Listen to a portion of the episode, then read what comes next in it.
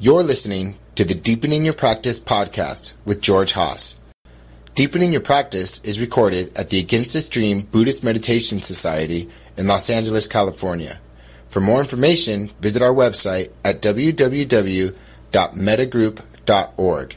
That's www.mettagroup.org. So, welcome everybody. This is Deepening Your Practice. Deepening Your Practice is intended as an intermediate or advanced class, and what that means is that I'm not going to be giving basic meditation instruction. I expect you already to know that. That being said, if you find that I'm talking about something and you don't understand what I'm talking about, uh, please feel free to ask whatever questions you want. I'm very happy to answer any questions, just not going to be covering the basics. Um, there was a big fire in Oakland. Um, I don't know whether that's affected anyone here directly, but if it has, I certainly wanted to make a little bit of space for it. No?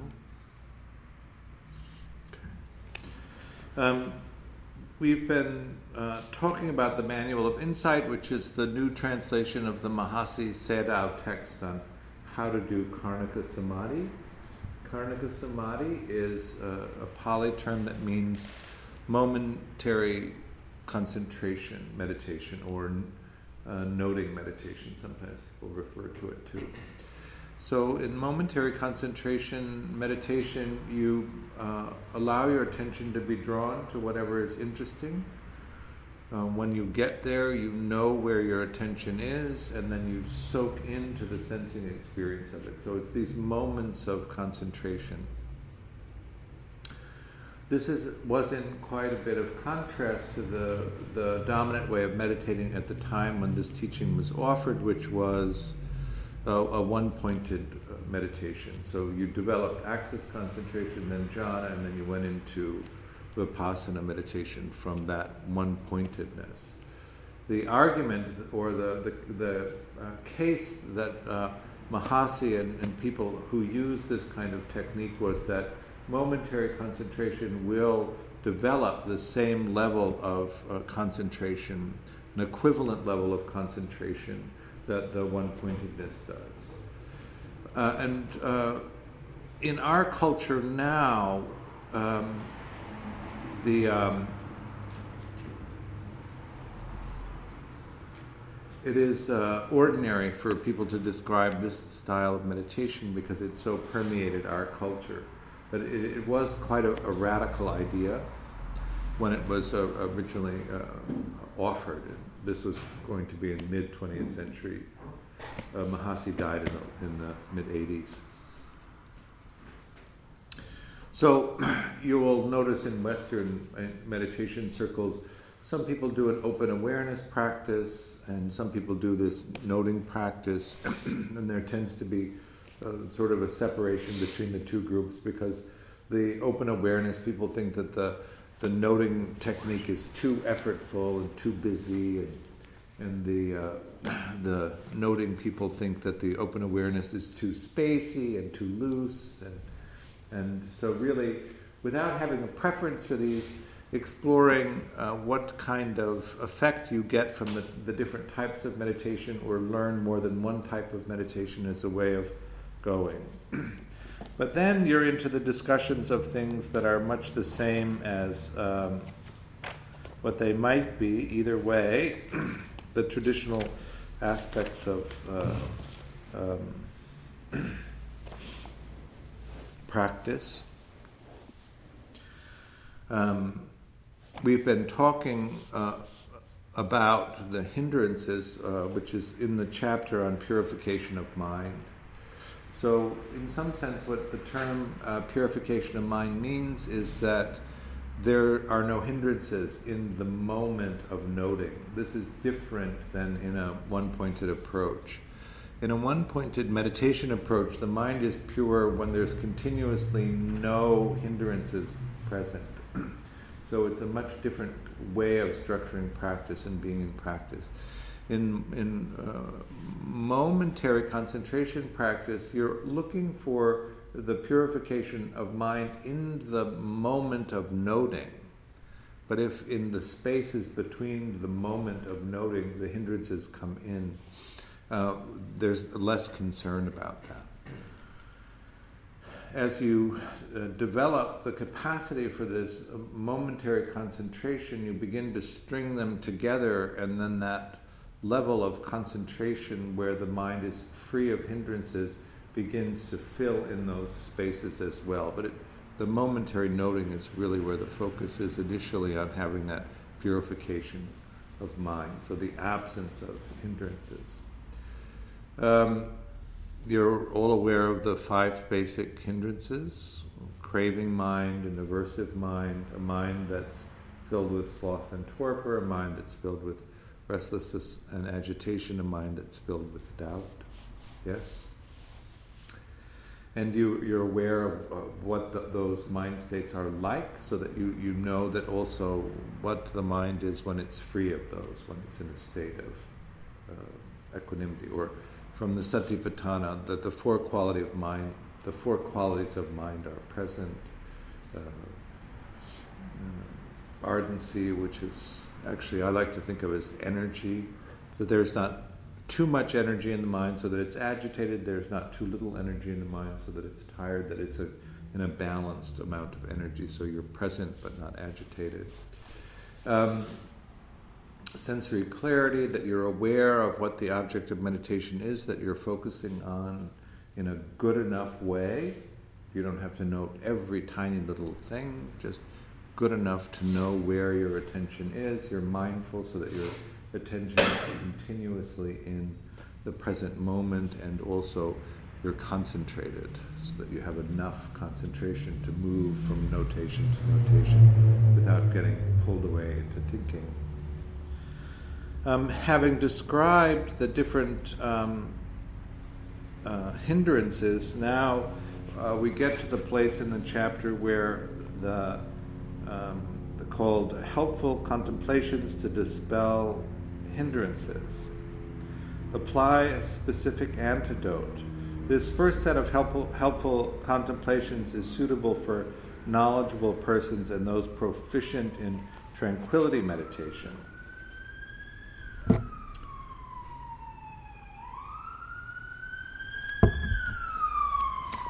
So, tranquility meditation is a term that refers to concentration first practice. So that first you develop concentration, and then from a concentrated mind you go into um, vipassana or insight practice.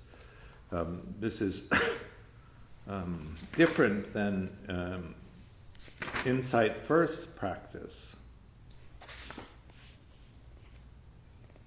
To overcome sexual desire, develop contemplation on the loathsomeness of the human body.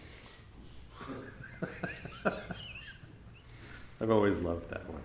To overcome sexual desire, develop contemplation on the loathsomeness of the human body. Um, have you? Has anybody? this gets much easier as you get older. When you're young and cute, it seems much more compelling. Believe me. Um, have you have you ever done body parts meditation? Is it the twenty-seven or thirty-seven different parts of the body? The sinew, the feces, the pus, all of that stuff.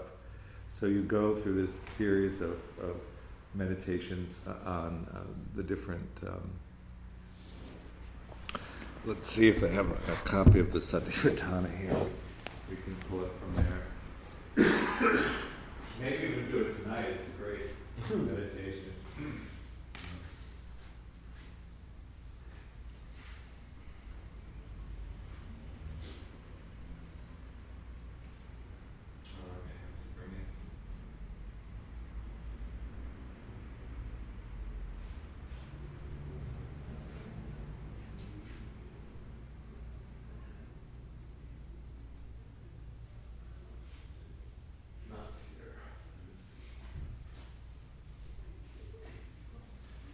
So skin, meat, bones is another way of thinking about that. Is the does sexual desire arise from the idea of the beautiful body, the erotic body? And when you contemplate the digestive system, does that same level of erotic intensity arise? That's the idea. To overcome attachment to material objects, arouse understanding of impermanence by considering that objects are ownerless and temporary. So um, you're practicing. You're in in, in a the mind is pure as you note. In between each of the notings, there's a space. Maybe one of the hindrances comes in. One of the thoughts comes in. Some sensation arises, and believe it or not, you make a decision to pay attention to that. It may happen so quickly that you're not aware, but you're actually making a, a decision to focus on that and then your attention is is removed. If you were to uh, make, if you make a decision to go into the content of the thought, then you've lost the meditation in your thinking, right? But if you notice that that sensory experience is coming up and the content of it, but instead you notice note it as a sensing experience, then you don't tend to get pulled into it and you stay in the the, the practice of meditation. Does that make sense? We all get caught up in thinking and we wonder uh, how it happens, but what happens is that it's arising and we see it and we go into the content instead of watching it as a sensing experience. And that may arise because uh, we're, we're bored and we're craving entertainment, and so uh, an entertaining thought arises, and rather than noticing it as a, a sensing experience, we make the decision to explore the content of it. So, in the description that he gave, which was to then come back to the moment before so that you can begin to see that actually you're deciding to go into the thinking process away from the meditation process and that there's going to be an impurity in, in the moment that that happens that drives you into it so that you can maintain the purity of mind. Is that making sense? It's, a, it's such an interesting thing because we, we, we so often have the experience of getting caught up in thinking, but we don't really have the presence of the moment that, happens and understand that in that moment of mindlessness, that moment of not really paying attention, we make a decision to go into the content because of some underlying impurity in the mind. And so we need to back up and see what that is that we're actually doing. Maybe the experience is arising and we don't want it, and so we then intentionally focus on something else that, that we think will be relieving of the aversion. you know, I mean, um, and you know, this is a lustful thought. So often, when um, it's the fourth day of retreat and the third hour in the afternoon of meditation, and my mind just goes, you know, stereoscopic into uh, eros, and there, it seems like there's nothing that can shut it down. Everybody went on retreat. and then you're noticing that actually the body is in pain because you've been sitting so much and you're not used to sitting and you want to get out of that that experience of pain. That's typically what it is for me. And then you come back and attempt again to go into equanimity with the sensations and not need to escape from them. If you can find equanimity, of course, then the mind just goes quiet and you're able to so let's do some practice. Um,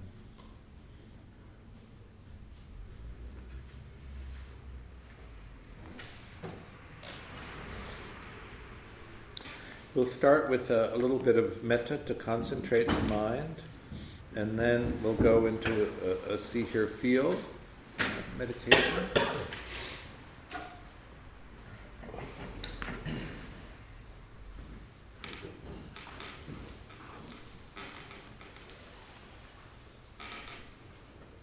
The see, hear, feel meditation is basically an exploration of um, nama, Namarupa, the, the first foundation. We're looking for um, this, an awareness of the sensing experience and that we understand that differently than the knowing what that sensing experience is.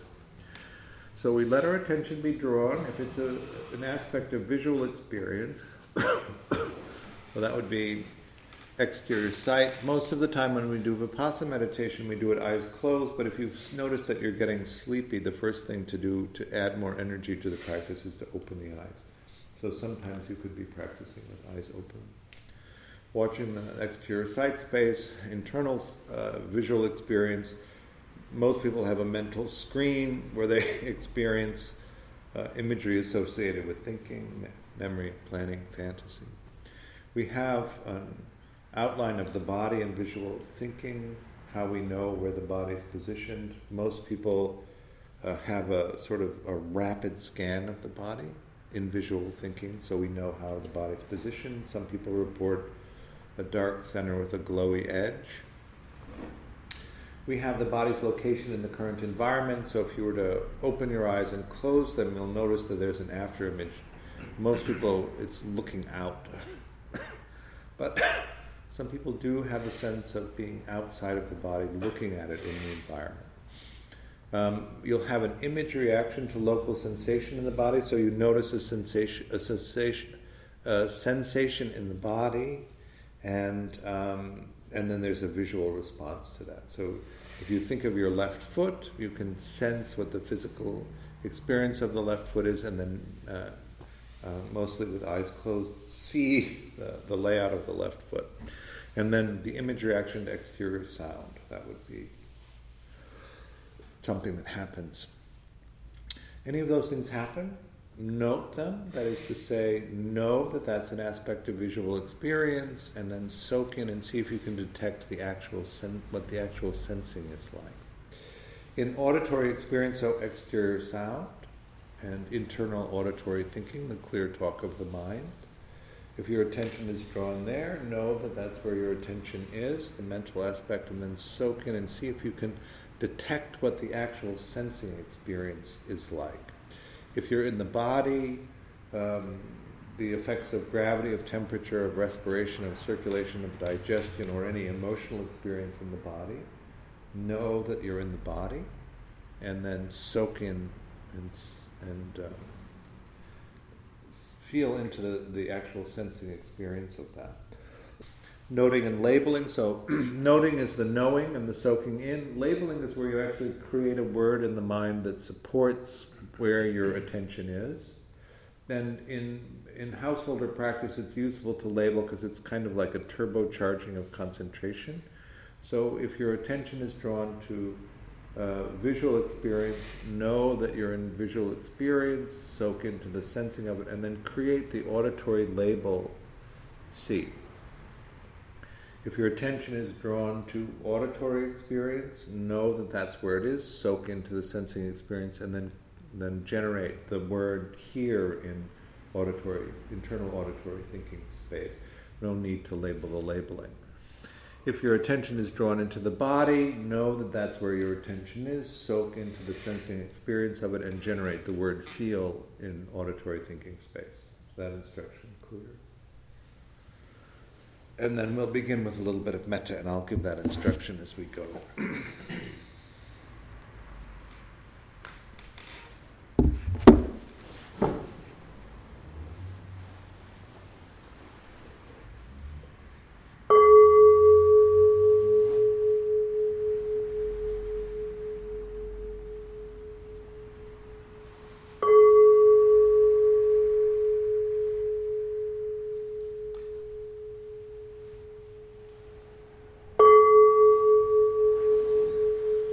we're going to begin with some metta practice, so there's no need to hold the posture still.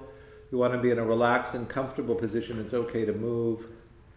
But it's still a formal period of practice, so you don't want to allow yourself to get pulled away into thinking. You want to be able to stay with the objects of meditation. Always a good idea to do a quick inventory of the body as part of the settling in process. So, starting at the top of the head, relax the scalp, the brow, the eyes the face. Let the jaw go slack, relaxing the tongue. Straighten the spine, balancing the head. Relax the shoulders.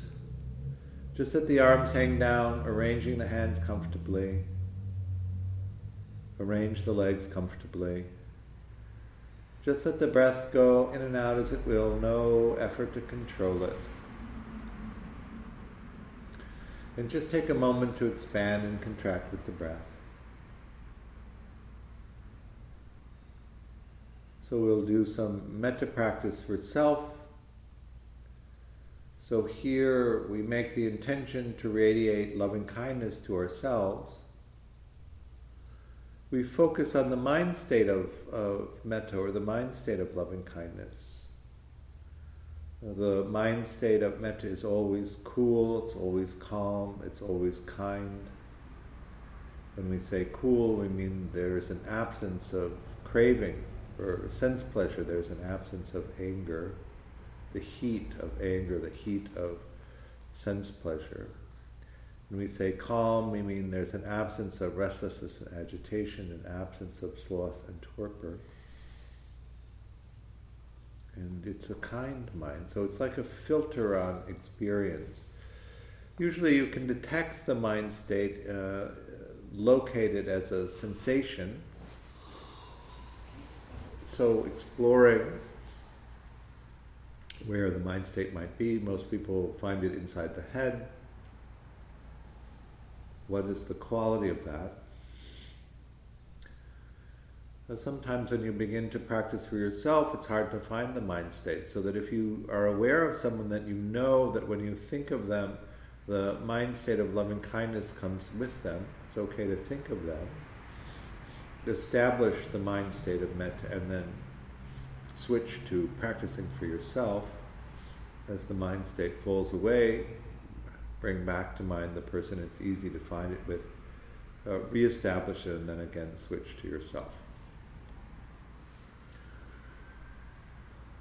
And then the, last part of practice is to continuously repeat the metta phrase. The one that I'm recommending you use is May I be peaceful, may I be peaceful, may I be peaceful, may I be peaceful, may I be peaceful, may I be peaceful.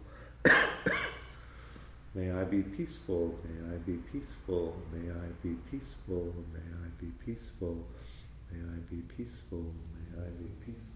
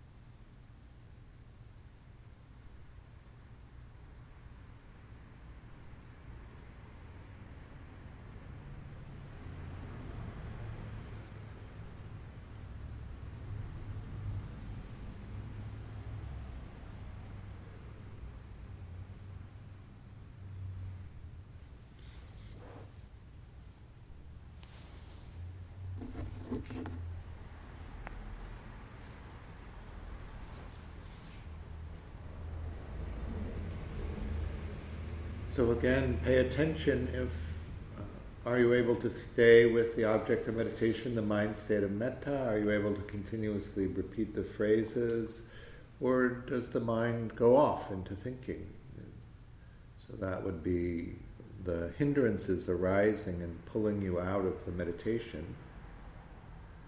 Paying attention to which hindrance it is, seeing if you can see the root of it when you made the decision to go off into thinking rather than stay with the meditation. And then come back into the meditation, reestablish your intention to radiate metta to yourself, reestablish awareness of the object of meditation, the mind state of metta, and then continuously repeat your phrases. Sometimes the phrases become robotic, so you also want to be engaged there. Uh, but the object of meditation is the mind state. So you don't want to focus on the repetition of the phrases, you just want to be generating them in the background. may I be peaceful, may I be peaceful, may I be peaceful, may I be peaceful, may I be peaceful. May I be peaceful, may I be peaceful, may I be peaceful, may I be peaceful, may I be peaceful, may I be peaceful, may I be peaceful.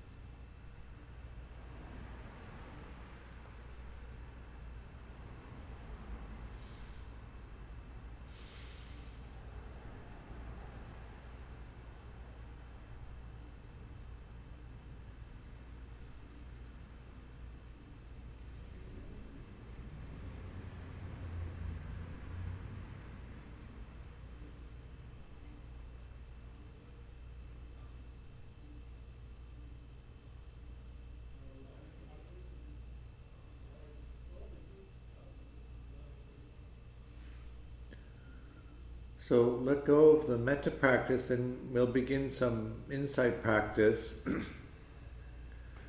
You're going to want to still the body, not allow it to move. We do this for a couple of reasons. One is that the body tends to just adjust itself every time it becomes uncomfortable. and to prevent that from happening, we have to stay in the present moment. So to veto the movement and that has the effect of reinforcing our awareness of the present moment. So, in making the intention not to move, we reinforce our present moment awareness. And also, often we're dealing with subtle sensations in the body which can be obscured by the constant movement. So, let your attention be drawn to whatever is interesting. When it arises and your attention goes there, note what it is soak in and having and have the sensing experience of it, and then create a, a label see, hear, or feel depending on where your attention is. I'll do a, a little out loud. See, hear, hear. See.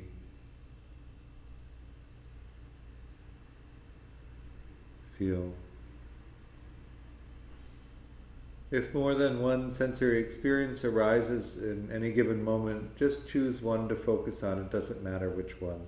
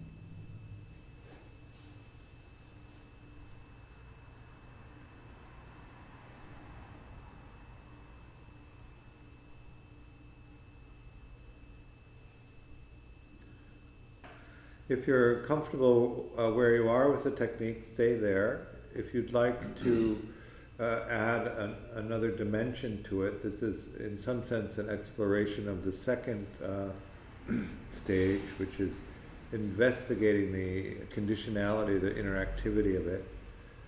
If more than one sense gate is active at the same time, you can note uh, the paired activ- activation. If all three are active at once, you can note all three. So single activation, see, hear, feel, paired activation, see, feel, see, hear, hear, feel, all, if all of them are active. I'll do a little out loud. All.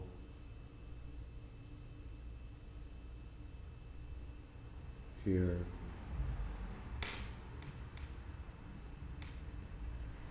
Hear, feel. Hear, feel. All. See, feel. All. You get the idea.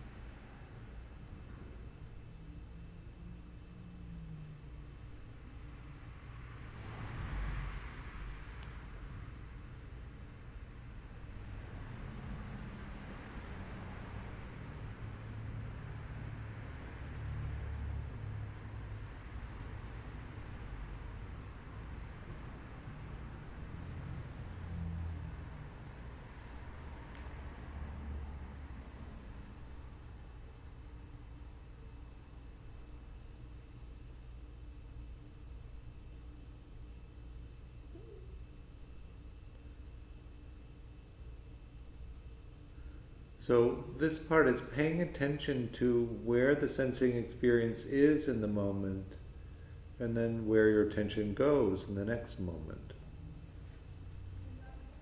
Can you notice the conditionality of it? One sensing experience leading into the next, into the next.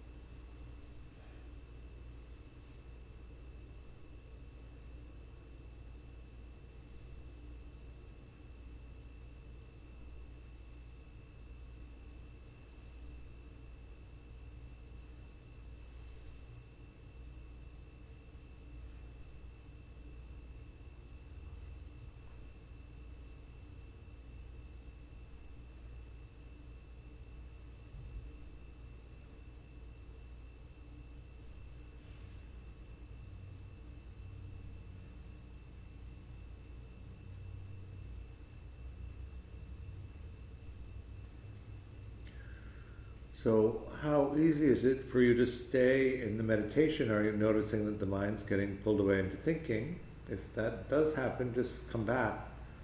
But are you able to see the moment that you make the decision to go into the thinking process rather than staying in the meditation process? and then begin to look for the hindrances uh, that may be present that are driving the mind to do that, the body mind. Is there some craving there for something else, some aversion there for not wanting what is? Is the mind sleepy or is it agitated? Do you have some skeptical doubt about whether this will lead you anywhere?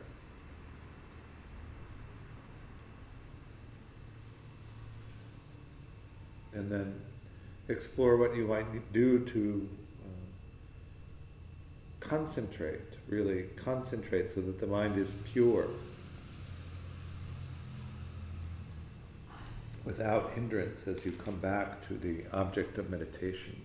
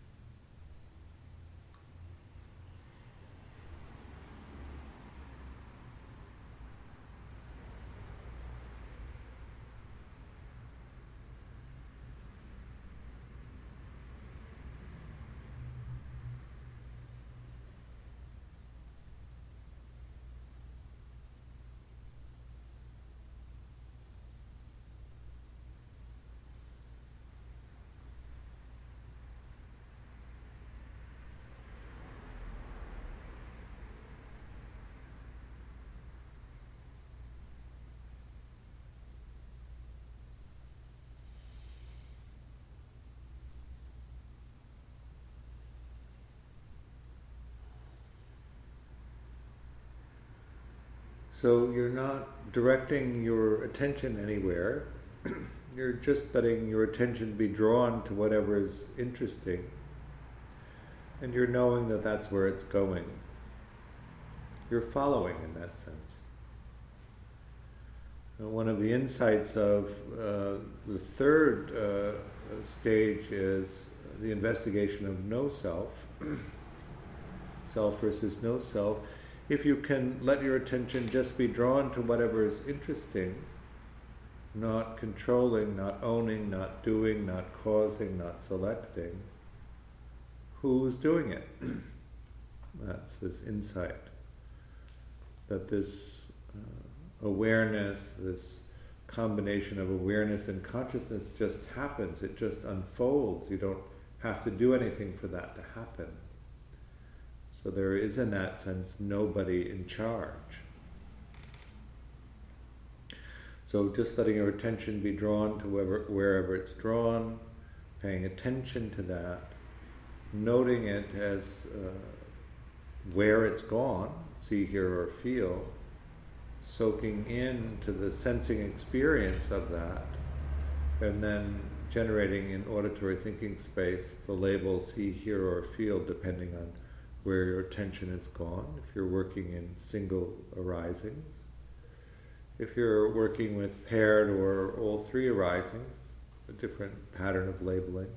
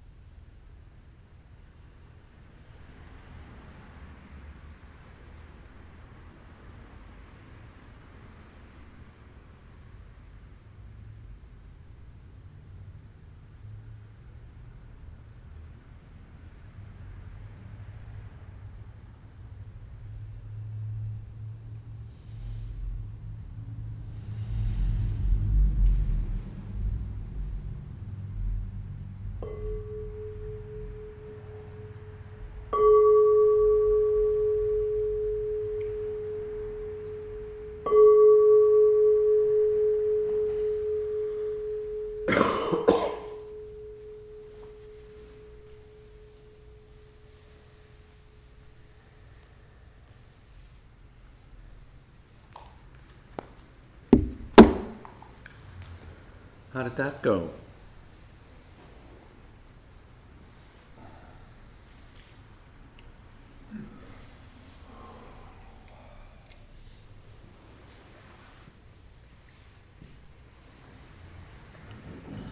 Because we're short on time, I'll take that as splendidly.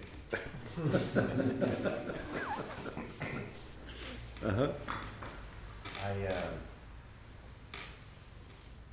I, I went into thought quite a bit. Uh, just about the only times that um, I would be reminded of awareness was when you said something. Uh-huh. Yeah. So it was just one of those sits. Mm-hmm. There's two couple of things. One thing where I ended up going to the Eros. Uh-huh. It was like quite a nice Gustav Klimt kind of like thing. But then the second thing I thought was you, and you came into my mind. I'm like, that's totally inappropriate. still I have to donate a lot but the other thing that happened was the, the Doppler effect. Uh-huh. like sort of ceased to like actually have any real meanings. Like at the beginning, you'd hear like the sound of the car there versus 100 meters down the road in a different frequency. But then after a while, it's like, well, it's just the way the sound is coming at you from here right now. It's just it might be caused by the car being further down the road, but it's really just the sound of it, not the spatial, not the visual. Just it's kind of a discombobulating feeling it purely as a sound experience Mm-hmm. irrespective cause of the condition for it. Mm-hmm. It's kind of cool. Good. But Thanks for the eros.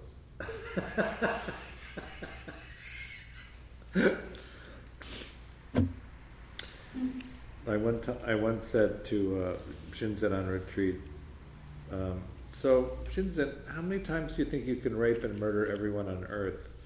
To give you a sense of where my mind goes, and uh, he thought about it for a minute. He said, "You know, I don't think there's a limit."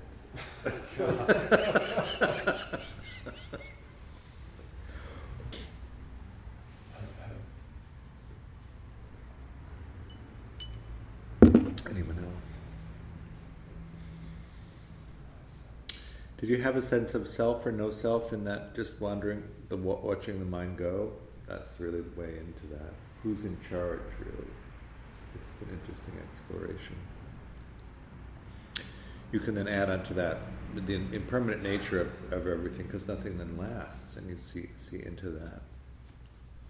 And then you can see the grasping around wanting things to be a certain way that comes out of following that as well. Only in the moments that um, I would come back into Mhm. awareness.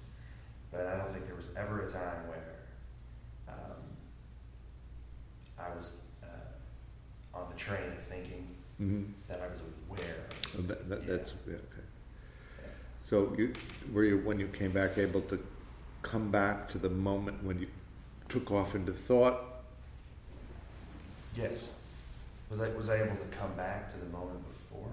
To, to, to, to then reverse engineer when it was that you took off into thought? What was arising in the moment and what was the hindrance Ah, that was no, there? I don't. I, I, I don't. It never occurs to me to uh, to question that. Okay. What had, to question what happened? Is, is that what you're saying? Mm-hmm. What was the moment when you decided, oh, I'm going to leave the meditation and go into the Right. content? Right. That's one. That's a good investigation to do, because we, we we actually make the choice, Yeah. and then we're sucked in, and then of course we forget that we've made the choice. Right. Good. Um, we're a little over in time tonight. Not, that we have to rush or anything, but um, I don't want to keep anybody who's planned on, on a certain amount of time. But I did also want to encourage you to consider going on retreat, since this is deepening your practice, and that's one way to do it. I'm leading a retreat at La Casa de Maria, which is starting on the 26th of December and going to the 6th of January. You can come for all 11 nights. You could come for the first six or the second five. It's a Vipass- Metta Vipassana retreat, so we'll do five days of Metta and then go into Vipassana. It's a really great way to practice if you haven't done that before. You just come into this very kind, loving place with yourself, and then you can spring into Vipassana.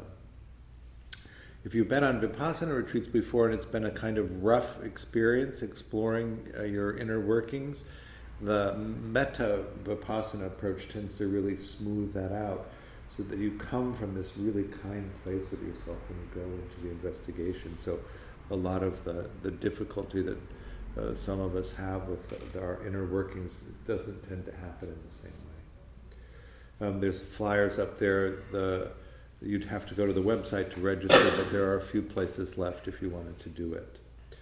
Um, I'm also an ardent supporter of meditation centers.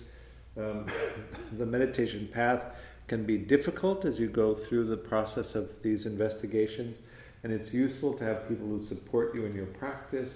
What better place to meet them than in a meditation center? Have you ever tried to talk to somebody about your meditation experiences if they don't practice? They're usually likely to say, Why are you doing that? rather than support you. So, I know that we've been here for a long time and that you may think that we're always going to be here, but I can assure you that the finances of a meditation center are always precarious and that we really do rely on your acts of generosity each time you come. The suggested dana here is $15. Um, you should be giving at a, a level that has meaning because this is your personal practice of generosity. If you're really well resourced and $15 doesn't mean much to you, then give it a level that does. If $15 is a good level, give at that level. If $15 is too much, give at the level that you can do. And if you're not resourced, please really understand that we as a community are very happy to support this place so that you can come and practice. If you'd also be so kind as to put the chairs back and the cushions away, that's also appreciated, and we'll see you next time. Thank you.